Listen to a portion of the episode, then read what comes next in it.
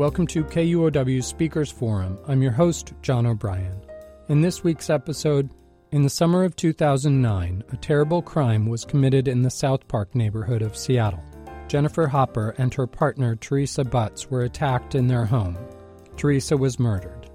Journalist Eli Sanders wrote a series of articles in The Stranger about that attack and its aftermath. He received the Pulitzer Prize for the third piece in the series, The Bravest Woman in Seattle. Eli Sanders' new book is While the City Slept A Love Lost to Violence and a Young Man's Descent into Madness.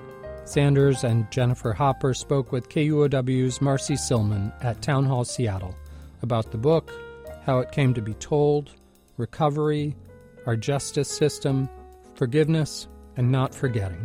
Thanks to Anna Sophia Knauf for our recording.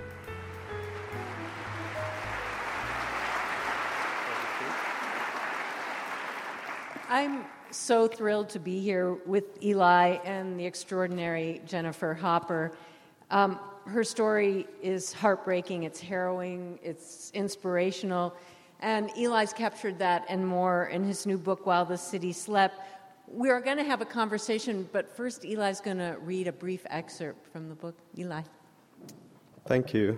And thanks to Town Hall, thanks to The Stranger, where the reporting and writing that grew into this book began, and to my family, and to my husband Colin and without whom this would not be here, and to all the people here who I think are probably very connected to this crime. I think there are a number of people in here who I know, who I've talked to about this crime and its consequences, and I would imagine a number who I haven't met. But thank you for being here and thank you for helping me. I'm just going to read a short section of the book, but one that I think lays out where it's going the book centers around three lives that intersected in one terrible Seattle crime, a crime that we know by the end of the first chapter has occurred, although we see it only opaquely. And the survivor of the crime, Jennifer Hopper, is now at Harborview Medical Center wondering if her fiance, Teresa Butts, has survived. And a Seattle police detective, Dana Duffy, is heading from the crime scene to talk to Jennifer. Detective Duffy got back in the Impala. She drove to the hospital. She walked into Jennifer's room, put her hand on Jennifer's wrist.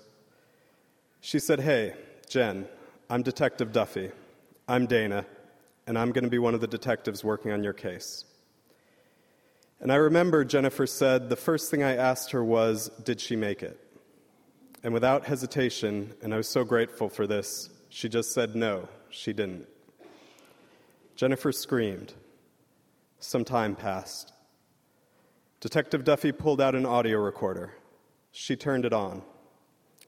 Okay, she said to Jennifer, let's start at the very beginning. Back in South Park, the Duwamish River moving through another warm day.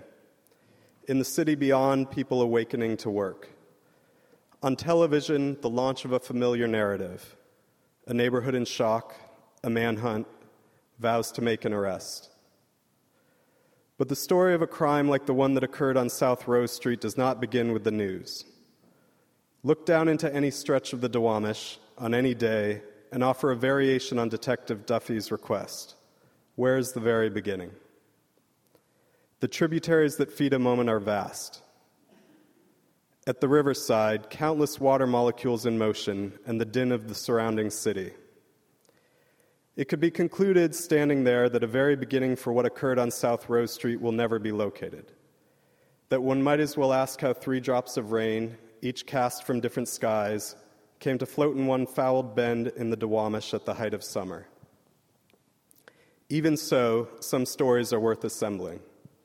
Some crimes cry out for an accounting.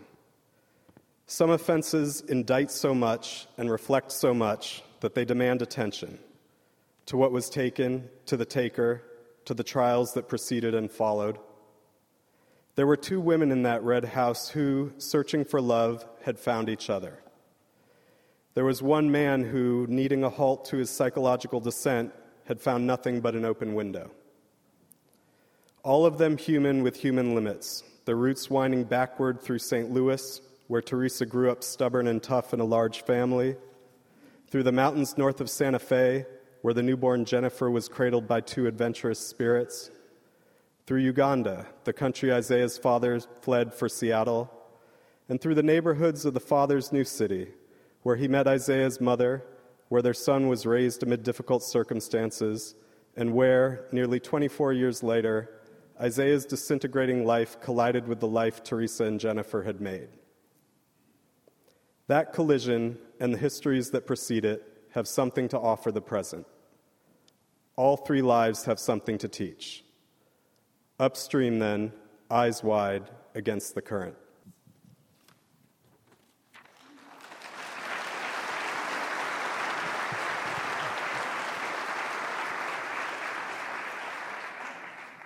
And that's just the start of this book. Eli, you just read some crimes call out for an accounting. And I have never asked you this. At, at what point did you enter the telling of this story? Well, I, I began writing about it. I was sent to cover the crime right after it happened in 2009. Why this crime? This is a city where crimes are committed on a daily basis.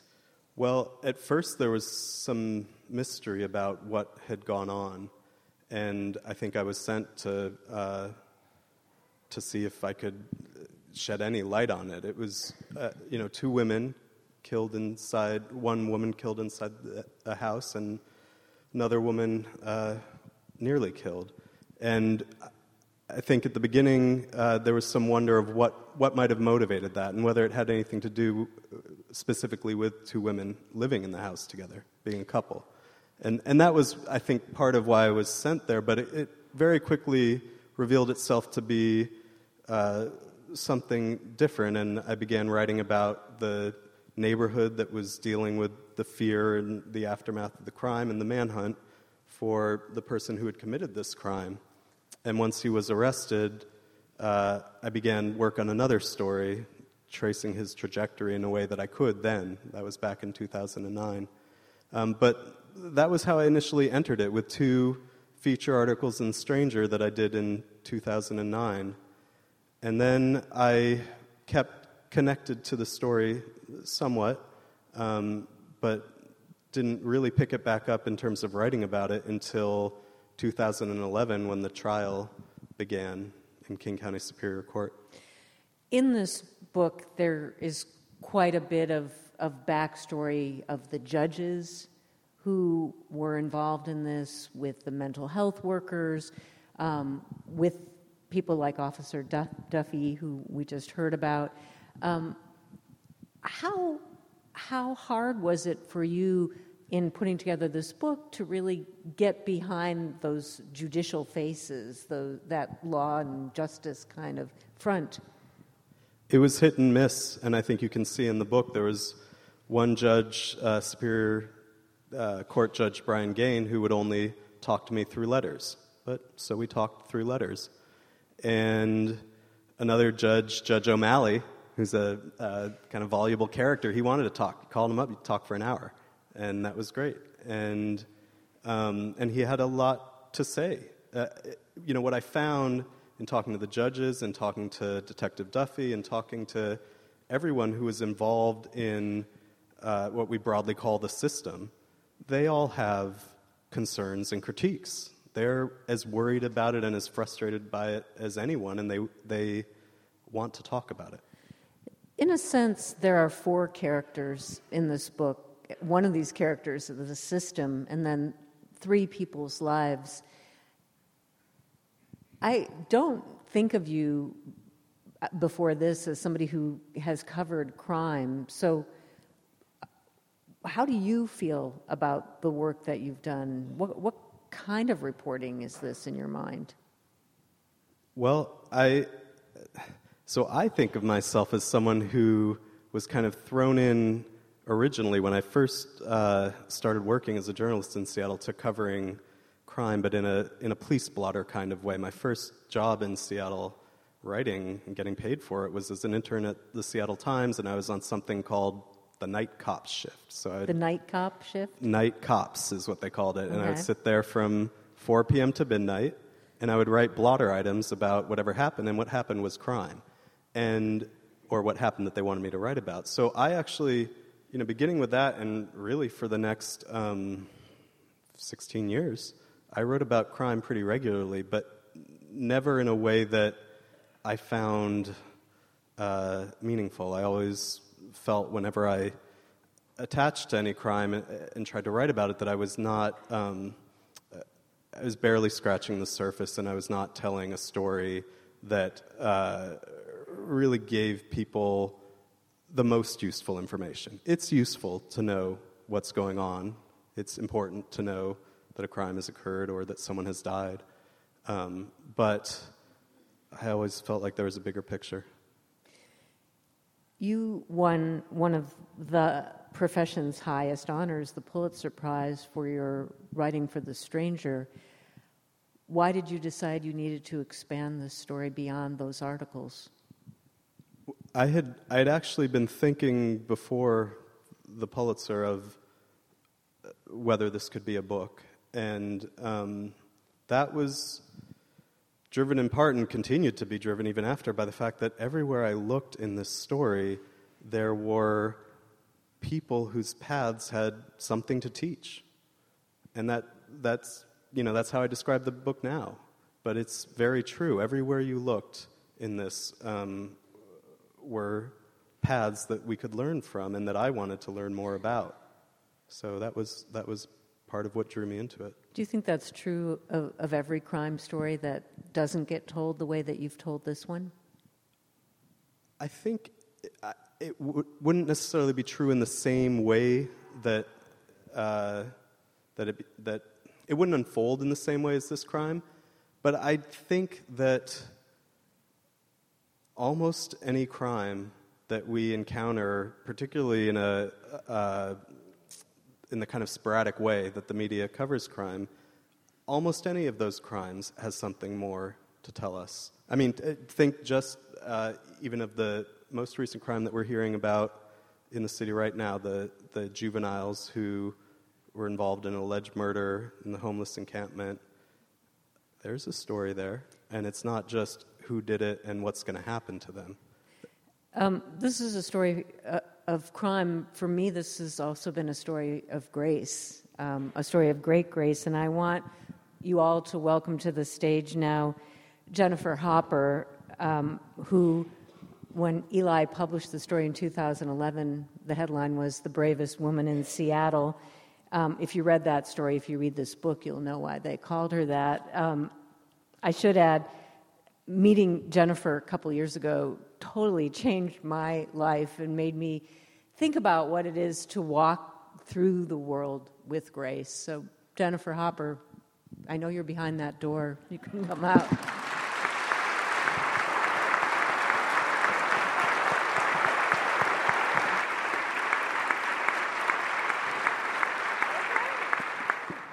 Now we're all crying up here. Um, Eli just told us, and you heard backstage um, how he has been had been on this story from the very get go. When did you actually meet each other? That's a great question. Um, very soon after, um, you know, was. I read everything that was being written and published about it, probably out of my own sense of curiosity about the other players and colleague of mine who I actually ran into today, this afternoon, um, she was reading um, the article in The Stranger, I think, about uh, South Park. And something about it made her very curious. Like, why is he writing so much about this? Like, what, what is his interest? And I don't remember if she wrote, reached out to you via email or some social media and had what she felt was a really meaningful, you know, back and forth and really felt at the end of it this is a good guy, he's doing a good thing.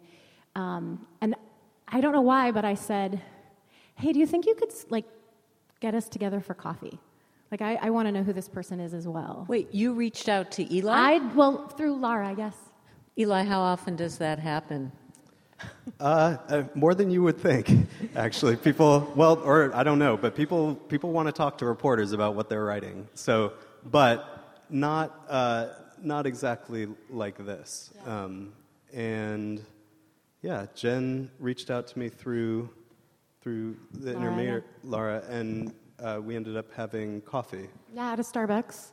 And um, uh, what I remember about it is that it was easy. I could tell in an instant that his heart was in the right place. Like just, just I just knew. Um, and then it was right around the time that there were lots of questions about whether Isaiah Kalebu would be considered for the death penalty. And I remember uh, Eli asked me if I wanted to comment, and I, well, I'm still working that out for myself, but um, you know, I didn't want to comment. And what I noticed was that that was okay. There was no pressure. There was no, well, I'll sit down with you if you'll tell me something, and I won't if you don't. It was just a meeting of two human beings. And then we never saw each other again until I saw him at the end of a hallway as I'm walking down to testify. And he is there amidst a sea of reporters.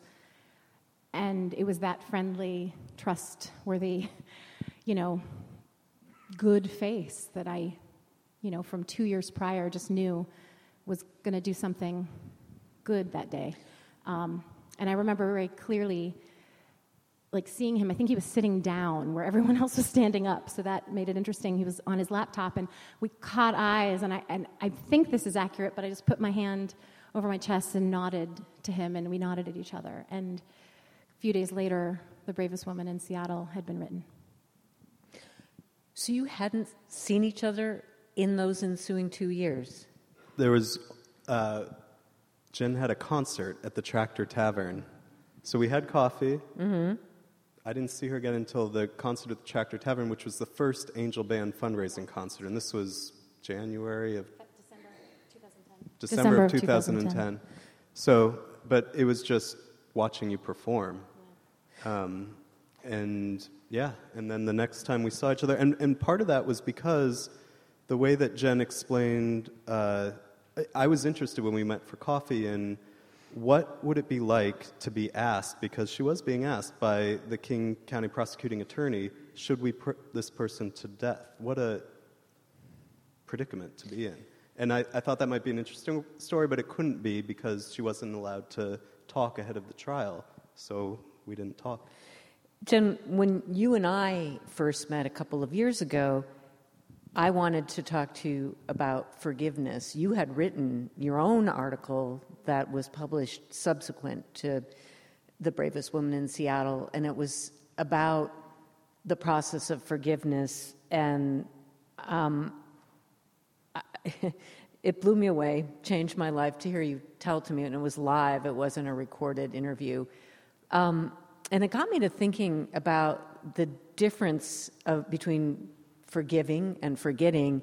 And so, about a year ago, I asked you to come back to the station, and we talked about this for more than an hour. Talk, can you talk a little bit about both the process of forgiving and the difference between forgetting something that happened and moving on with your life?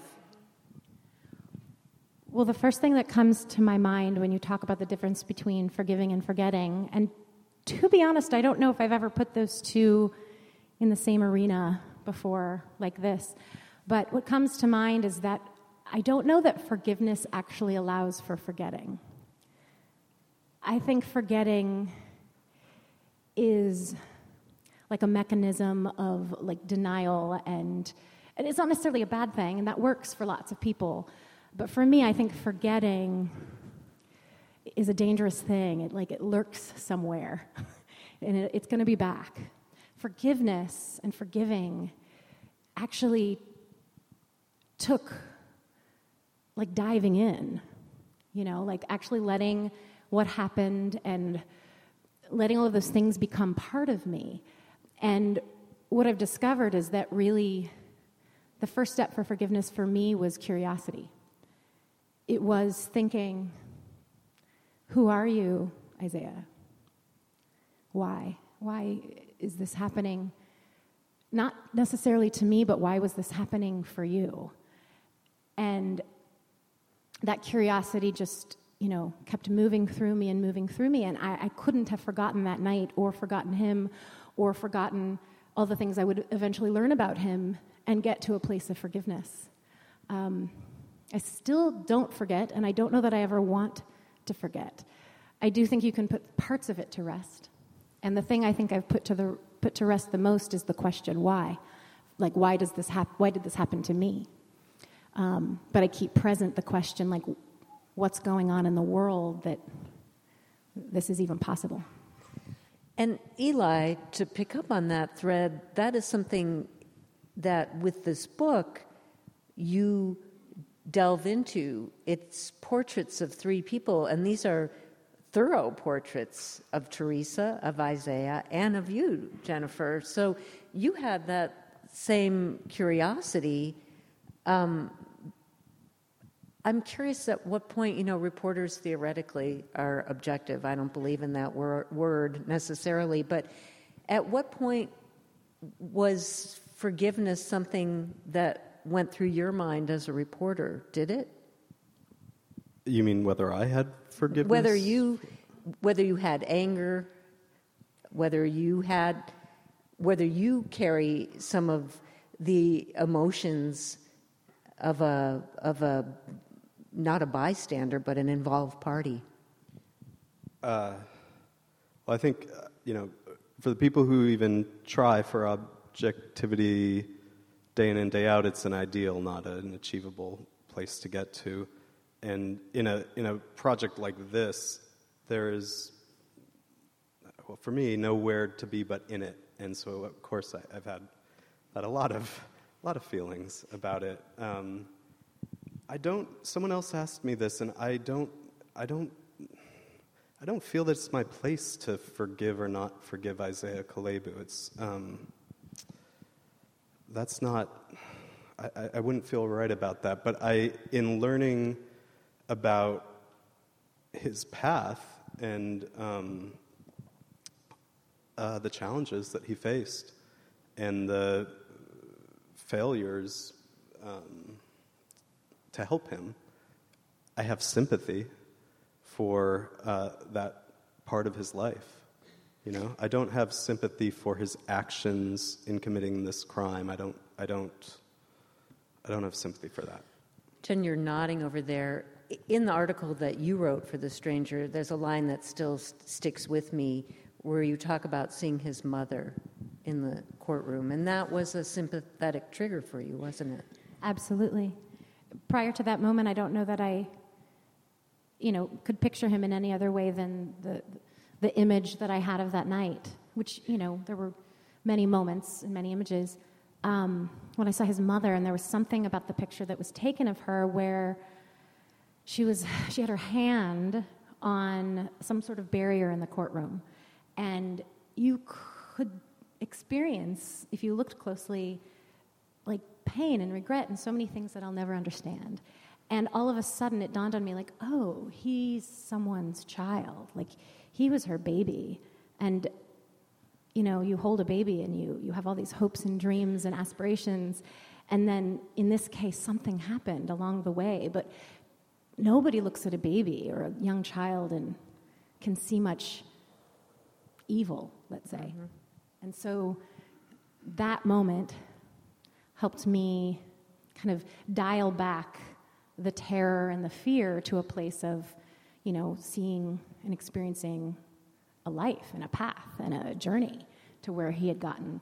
Um, and again, I echo what Eli said. In no way did this experience make him less culpable for the actions. Hmm. Like, they're very separate.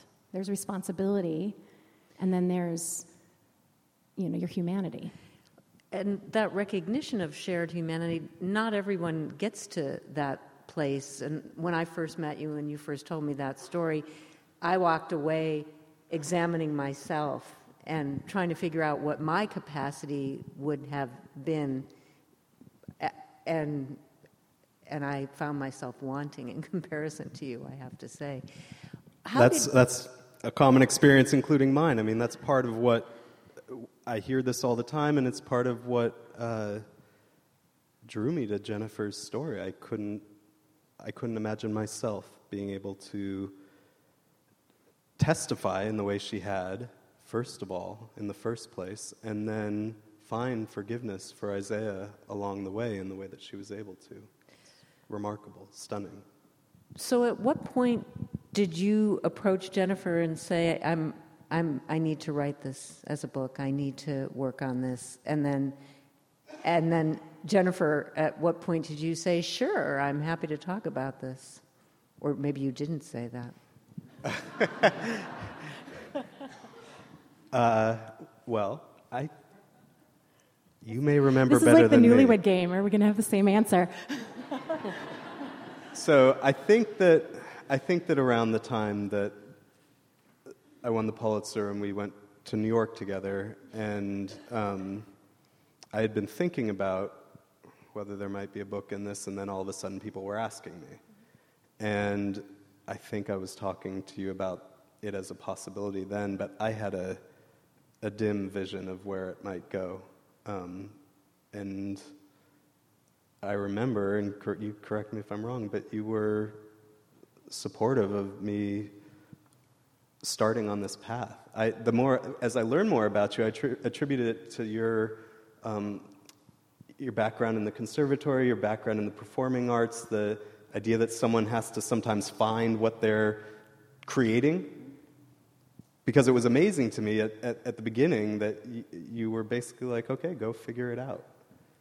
Um, and so that, that's kind of how it began, but we kept in conversation, and, uh, and then we had more conversations uh, to help create the portraits in the book. And, um, you know, it wasn't, it wasn't us, we thankfully didn't have to sit and talk about the crime. Uh, we, you had already described it in your testimony, and so we talked a lot about Teresa, and we talked about your relationship and how you met, and we talked about your past. And uh, you, Jennifer, helped me construct the narrative that shows your, your paths toward each other and to South Park. It's interesting that he says that, you know, some of it was like dim, the idea of what the book would become. And, and my memory of it is that everything was very fluid. The, I think actually right after he wrote the article, when we barely knew each other, I said something, and it's embarrassing to even say this, but I think I said, like, oh, wow, this should win the Pulitzer surprise. I think that's how I said it. Um, that's how my father in law says it also. you don't know. I, I'm, I'm not a writer, um, but, but I was very excited, and I don't even think I knew what the award meant or, or the gravity of the award, but I knew it was special. I knew what he had written was special, and it was special to me. Um, and then when he did win, which maybe I was never, I was surprised and not surprised, um, he took me to New York to receive the award with him. And I had lived in New York for 10 years, so there was a home element for me. That weekend, I saw Teresa's brother Norbert. I mean, it was a beautiful weekend for me. And there was no question to me. Like, it was just, he was always going to write a book. I knew it. I didn't even think about it. I, I know there was a lot going on in your brain about what that was going to look like and be like and feel like. And it was just bright and shiny for me. It was clear as day. Part of the reason, I said this earlier before we came up here in a small gathering, but I think it's worth saying again. One reason that I thought you needed to be there was because you told this story before I ever did. The story that won the Pulitzer is constructed around your telling of the story of that night. And so it just didn't, it made no sense for me to go, you know, by myself. I, that was a big part of why I wanted you to be there. Are you just saying that you just wrote down the words? No. no, I'm happened. not. But no. we were going to have no, a no, fight. No, no, no, no. I, I, but if you look at the, uh, no, I'm, I'm, I'm. You, you take that credit. I'm, you won that Pulitzer Prize. Yes. I'm proud of the craftsmanship of the story. Yes. I, I, yes, but it is a story that moves, uh, moves in and out of the courtroom through, in most cases, Jennifer's words. And so without that, there is no story. So it's interesting you're doing this with your hand because I was thinking some of you probably have read this book already in galleys, but a lot of you haven't. You should all go buy it from there. You buy it over there. Um, I think of the story as I, I, was thinking it was a braid, but you use this image of the Duwamish River. So it's this weaving around, and it is a story of a crime, but story of lives. I mean, Jennifer, you lay bare a lot about your life and your family well before this ever happened. And I'm not sure if that was what you thought you were opening yourself up to, but I wonder how that was for you. To, to actually speak about it or to read All about it. it? Okay. To, to, to relive it. To, you can tell me how it was well, yeah. to read about it too, but. Um, I am very, very much at peace with my life leading up to Teresa. I mean, like any human being, I look back and I'm like, why did I do that? Or what was I thinking? But I don't have any. Um, there's nothing about anything that anyone's going to read in this book that I have like one ounce of bad feelings or shame about. Um, telling Eli, like sitting down with Eli multiple times over the course of a year, um, it just felt like sitting down with a friend, you know? Um, and reading it, other than the fact that there were a couple of moments where I thought, did I really tell him that? Wow. like, oh, geez. How many glasses of wine were we in at that point? But, but no, again, who gets to have a telling of their upbringing, the good, the not so good, written in such an extraordinary voice and with so much honor? Who gets that? It was like the greatest gift I had ever had. And would I have rather had the story lead into a, you know, happily ever after? Sure, but that's not what happened, you know? And it was just amazing. And then there were moments where, you know, I learned things about my mother from the time that she spent with Eli that I didn't know. Like, you know, you did that after school, after college? What? So that, again, was another gift. And then all of the other interviews he did with people about their experience with me in high school, college, and beyond I cherish the words and I cherish the chapters. And to be honest, I feel the same way about being able to dive into Teresa's life. And then subsequently, to get to know the Kalebu family and what they went through and some of the similarities in journey and path. I think I might have called you at two in the morning when I was reading it, like, what? like, I had no idea there'd be so many little parallel paths walked. Um, and, and I guess you have to read it to know what I'm talking about, but um, it's, it's a gift. It's just a gift. That's my experience. So, Eli, I'm curious. You both said a bit earlier that it was a, a sort of um, dim, there was going to be a book. That, that was what you knew. At what point did you realize that it was going to be these lives in the framework of an event and the, and the system that had to deal with both Isaiah and, and the crime? I, I saw early on that it, there was a story to tell about uh, systems that had failed. So that was always going to be a piece of it, and I didn't know how to get there. And, you know, stories about the system are uh, you need you need a life to um, take you through it. And in this case, there are three lives that help illustrate uh, the cost of the f- flawed and fragmented systems we create. So I, I, found along the way the, the way of uh, bringing those lives together um, in the narrative, but um, it wasn't clear to me at the beginning how exactly I would do it. And I actually tried some of it in different ways. I saw you from time to time during the course of your writing this. You come up to the radio station for other things. And we didn't talk at that time about what kind of emotion you had. Um, I'm, I'm, curious, Jen, to your response. You're, you're reliving, you're reliving your life. Eli is trying to um, make sense of of lives and pain and and going forward. How did it feel for you to be surrounded? You took a leave of absence from the stranger, so you were theoretically working on this full time. I was I was working on it full time. And and so I mean did was it exhilarating or did it sometimes feel suffocating like you were underneath a mound of of of emotion uh, yes and yes. I mean, there's, yeah, it's just that, and any writer or journalist probably, I think, I don't know, this is my experience, goes through those cycles, you know, the alternating exhilaration, suffocation, and many, many other feelings as well. It was, um, I'd never worked on something this long in terms of time duration, but also in terms of length uh, of pages.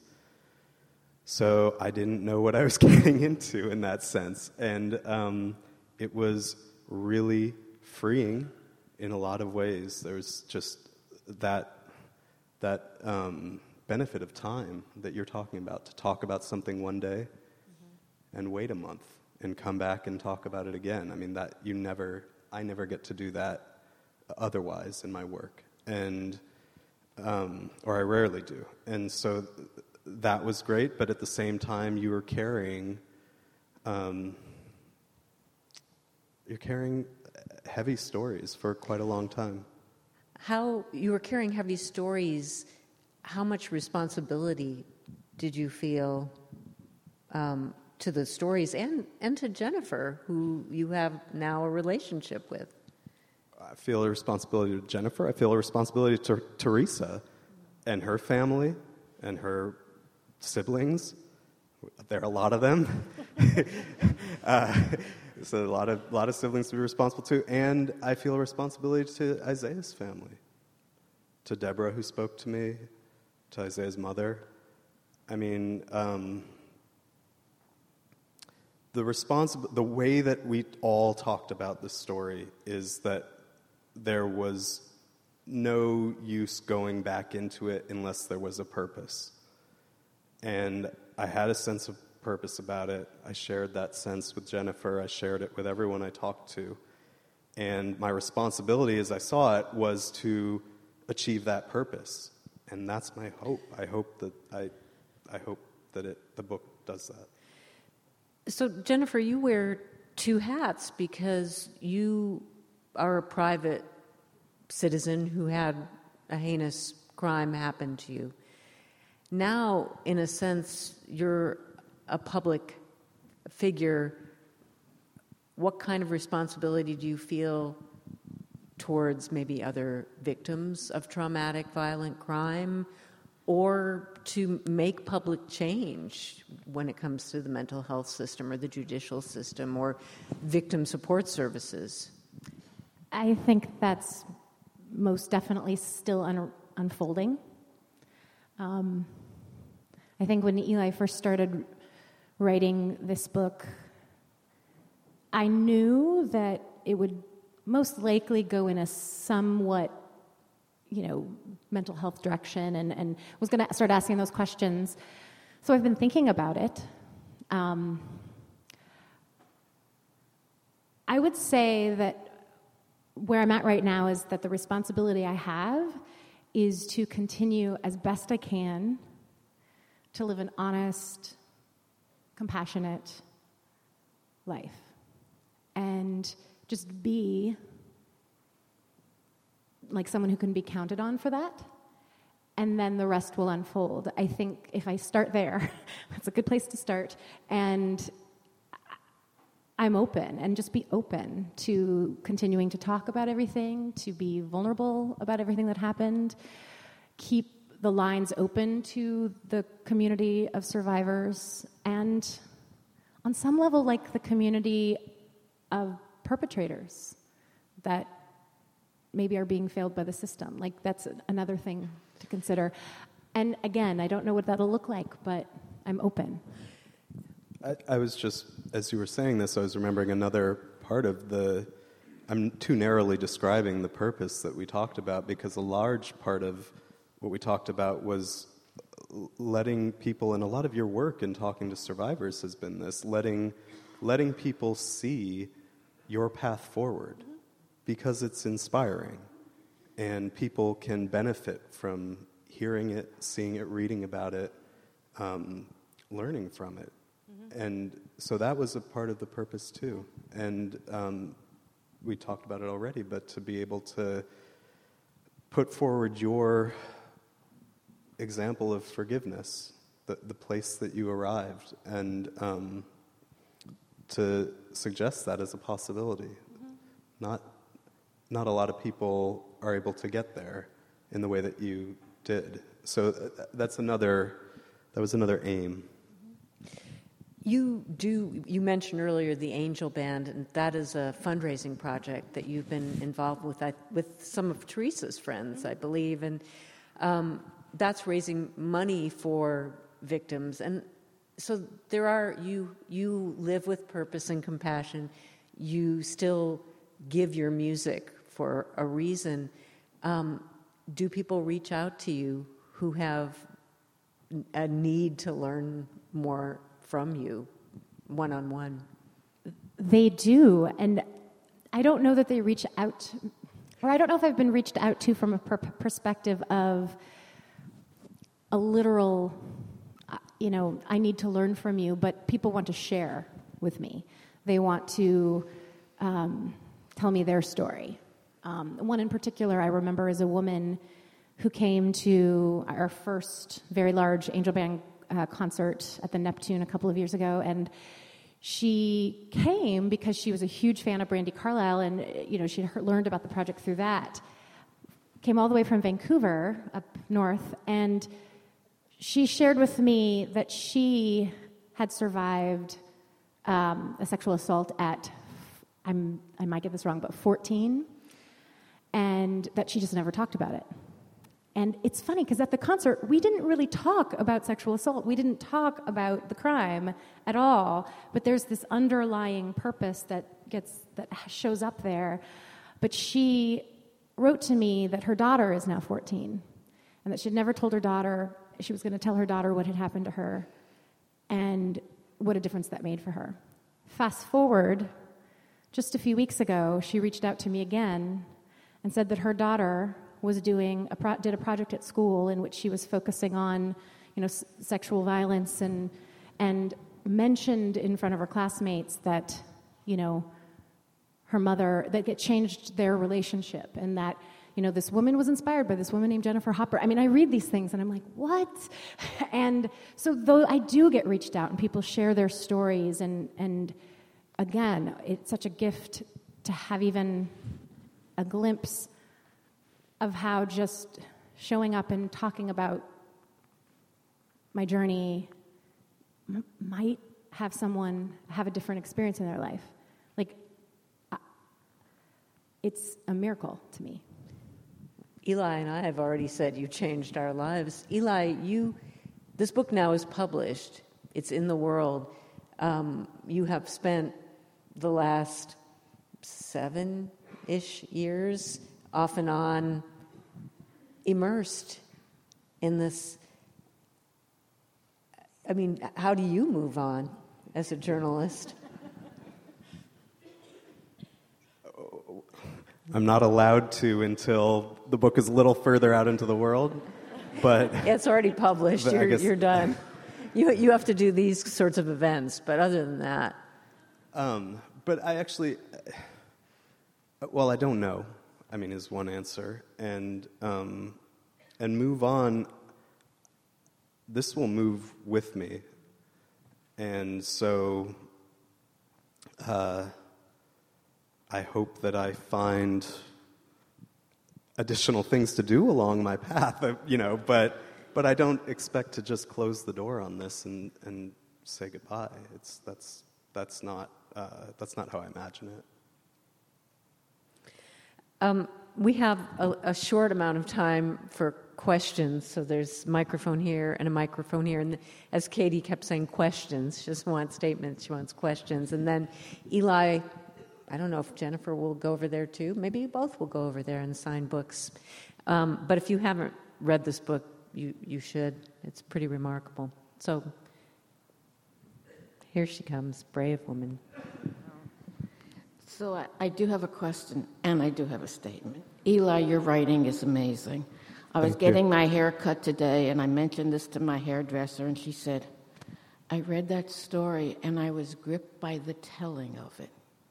So thank you. That's not equal to a Pulitzer, but it's pretty important. I'll take it. Thank you. Yeah. And I'm going to use it in my book group. Uh, but Jennifer, I've seen you speak a couple times, and tonight you talked about forgiveness, and uh, you mentioned Isaiah's mother. And I'm wondering if you have met him at all personally in one to one or in a, in a other than the courtroom, if that had any influence on you, and if you intend to visit with him again, visit with him, or just what your contact has been with him after? That's a good question. Um, I have had no contact with Isaiah Kalebu or his family. Um, I don't know that I would choose to have any contact with Isaiah, yet I would, without a doubt, be open to having a conversation with his mother or his sister or his other sisters and brothers. Um, after reading what they've been through, I would be honored. Um, but I don't know if it would be appropriate for Isaiah and I to converse in that way. I don't think it would make things better for him or me. Eli, you did not have direct face to face contact with him either, did you? No, I, well, in the, during the trial, we were in the same room, but that wasn't a conversation, obviously. And then during the, during the work on the book, I tried um, I think I had old, you know, kind of books in my mind. I wrote letters to him in prison. And then someone told me uh, many years into work on the book, oh, prisoners in Washington state have email. So, so I got an email account. There's a, there is, you'll be shocked by this. The state has outsourced to a private company the work of setting up email accounts, and then the company makes money off of um, well, in this case, me. And so I would buy stamps to electronic stamps that he could use to write me, and I would write him emails. And uh, so we had a brief email exchange, which you'll see in the book. And to sort of sum it up, he, this exchange was last year, so recently. And it didn't suggests to me that he was in a better psychological place than he had been in 2011 uh, or before that. And that partly highlights to me the fact that uh, someone who really, when you read his trajectory in the book, you know, if you haven't read the book, this may, um, you may be thinking, what are they talking about? Um, but when you read his trajectory from you know, youth into adulthood into age 23 when he committed these crimes, he needed a more robust public mental health system than our state provided. In other words, than we provided, all of us. And uh, due to that failing, he is now sitting, and his own actions, but also due to that failing, He's now sitting in a state prison, uh, not very well treated for the rest of his life, at a very high cost to taxpayers. A failure of that mental health system, but also a failure of communications between the judicial system and the mental health system. Yes, and within the judicial system. So, this is one example of uh, one of the failings that I point out in this book. The mental health system has its problems, and those trace to neglect and cuts that have been instituted. For example, uh, in the wake of the Great Recession, 2008, uh, the state instituted a 23 plus million dollar cut to our mental health services. Well, 2008, 2009, that is exactly when Isaiah Kalebu was on the descent that led to these crimes. But also in that period, he was bouncing in and out of the criminal justice system. And the criminal justice system in our state, for years, state Supreme Court justices have been on a campaign they call Justice in Jeopardy. And that, they don't really know how to put it more starkly, but people aren't listening. And one consequence of this, this underfunding of our criminal justice system, is that in the case of Isaiah Kalebu, he was out uh, on orders from one judge, a superior court judge, to go to community treatment to not get in trouble with the law again. He ended up not in community treatment, and no one communicated that, and he stopped going. And then he got in trouble with the law. He got into an altercation with police in a park where they tasered him, shot him with beanbag rounds. This was a good de escalation in a, in a sense, you know, police uh, refraining from shooting someone. But uh, he ended up in court, in district court in Tacoma. And so here he is in district court in one county with a superior court judge in, in another county having said, you better not end up in anyone's court. And in the state that birthed Microsoft, and over the years has given Microsoft millions, if not billions, in tax breaks, a district court judge's computer cannot communicate sufficiently with a superior court judge's computer for the one to see what the other has said specifically. And so Isaiah left that district judge's courtroom. And not long after that, he scared his aunt so bad that she filed for a restraining order against him. Alarms also didn't go off then. The next day, she was killed in an arson that people believe to this day Isaiah may have set. And not long after that, the crimes against Jennifer and Teresa. Hi, Eli, this is for you. I'm curious what you see as next steps for us as a community of how to actually address this breakdown in our systems and, and your own involvement. Are you planning on like writing along this more and doing more investigative journalism, or if you have any thoughts along that for yourself? I mean, I hope to keep writing, and um, and I yes, I hope to make some use of what I've learned in in the writing of this book, um, but. One major lesson for me of this book was the cost of failing to invest in preventative interventions. And so we are, I was talking about the cost of Isaiah being in prison for the rest of his life. To pay for his trial, you know, we paid to pros- the public, we the public, paid to prosecute him, we paid to defend him, we paid uh, to keep him in jail while he was awaiting trial, we paid for visits to Harborview that he had to make during the trial, we paid for his appeals, and now we pay for his uh, incarceration. That's going to be more than $3 million over the course of his life. It would not have cost more than $3 million to have appropriate interventions at multiple points along his path. And so I hope that we can get, get involved in pushing people toward preventative measures. They don't sound sexy, and for politicians, they're not really exciting because you can't cut a ribbon on prevention.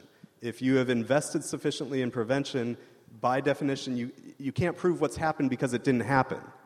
But in a story like this, you can look backward and see the cost of failing to invest in preventative measures. And so you're asking what one thing I, I wish people would do. I wish that they would rattle the cages of the legislators a little bit more to make preventative investments. And what I mean by that is, is as simple as a properly funded public mental health system, criminal justice system. They're both part of the social safety net, and, and a robust social safety net in general. That is a powerful preventative measure, but there are others. We, we to ev- probably the credit of everyone in this room in King County, just passed a measure uh, recently called Best Starts for Kids.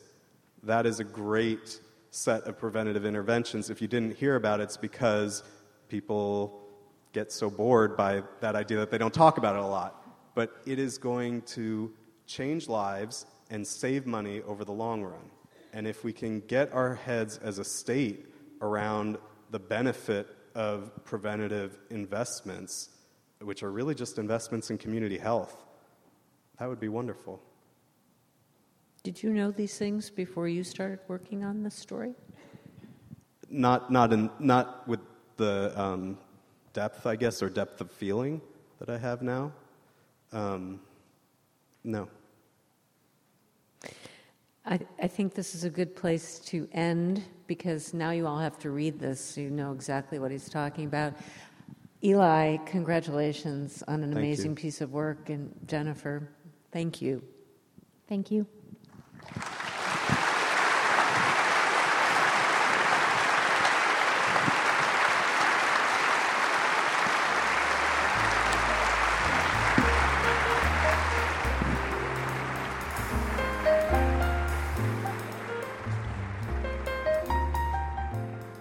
That's it for this episode of Speakers Forum from KUOW 949 Seattle. Eli Sanders' new book is While the City Slept A Love Lost to Violence and a Young Man's Descent into Madness. Sanders and Jennifer Hopper spoke with KUOW's Marcie Sillman at Town Hall Seattle on February 3, 2016. Thanks again to Anna Sophia Knopf for our recording.